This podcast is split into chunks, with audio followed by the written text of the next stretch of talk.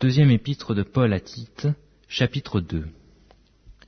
Pour toi, dis les choses qui sont conformes à la saine doctrine. Dis que les vieillards doivent être sobres, honnêtes, modérés, saints dans la foi, dans la charité, dans la patience.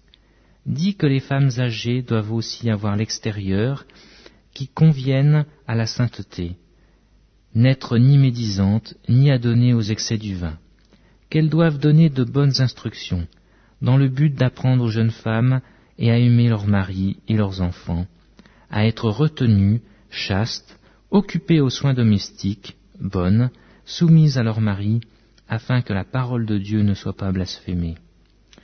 Exhorte de même les jeunes gens à être modérés, te montrant toi-même à tous égards un modèle de bonnes œuvres, et donnant un enseignement pur, digne, une parole saine, irréprochable, afin que l'adversaire soit confus, n'ayant aucun mal à dire de nous.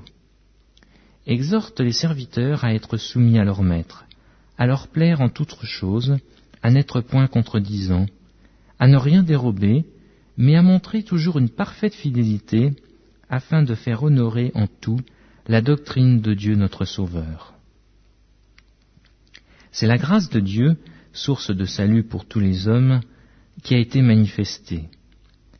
Elle nous enseigne à nous à renoncer à l'impiété et aux convoitises mondaines, et à vivre dans le siècle présent selon la sagesse, la justice et la piété, en attendant la bienheureuse espérance et la manifestation de la gloire du grand Dieu et de notre Sauveur Jésus-Christ, qui s'est donné lui-même pour nous, afin de nous racheter de toute iniquité, et de se faire un peuple qui lui appartienne, purifié par lui et zélé pour les bonnes œuvres. Dis ces choses, exhorte et reprends avec une pleine autorité, que personne ne te méprise.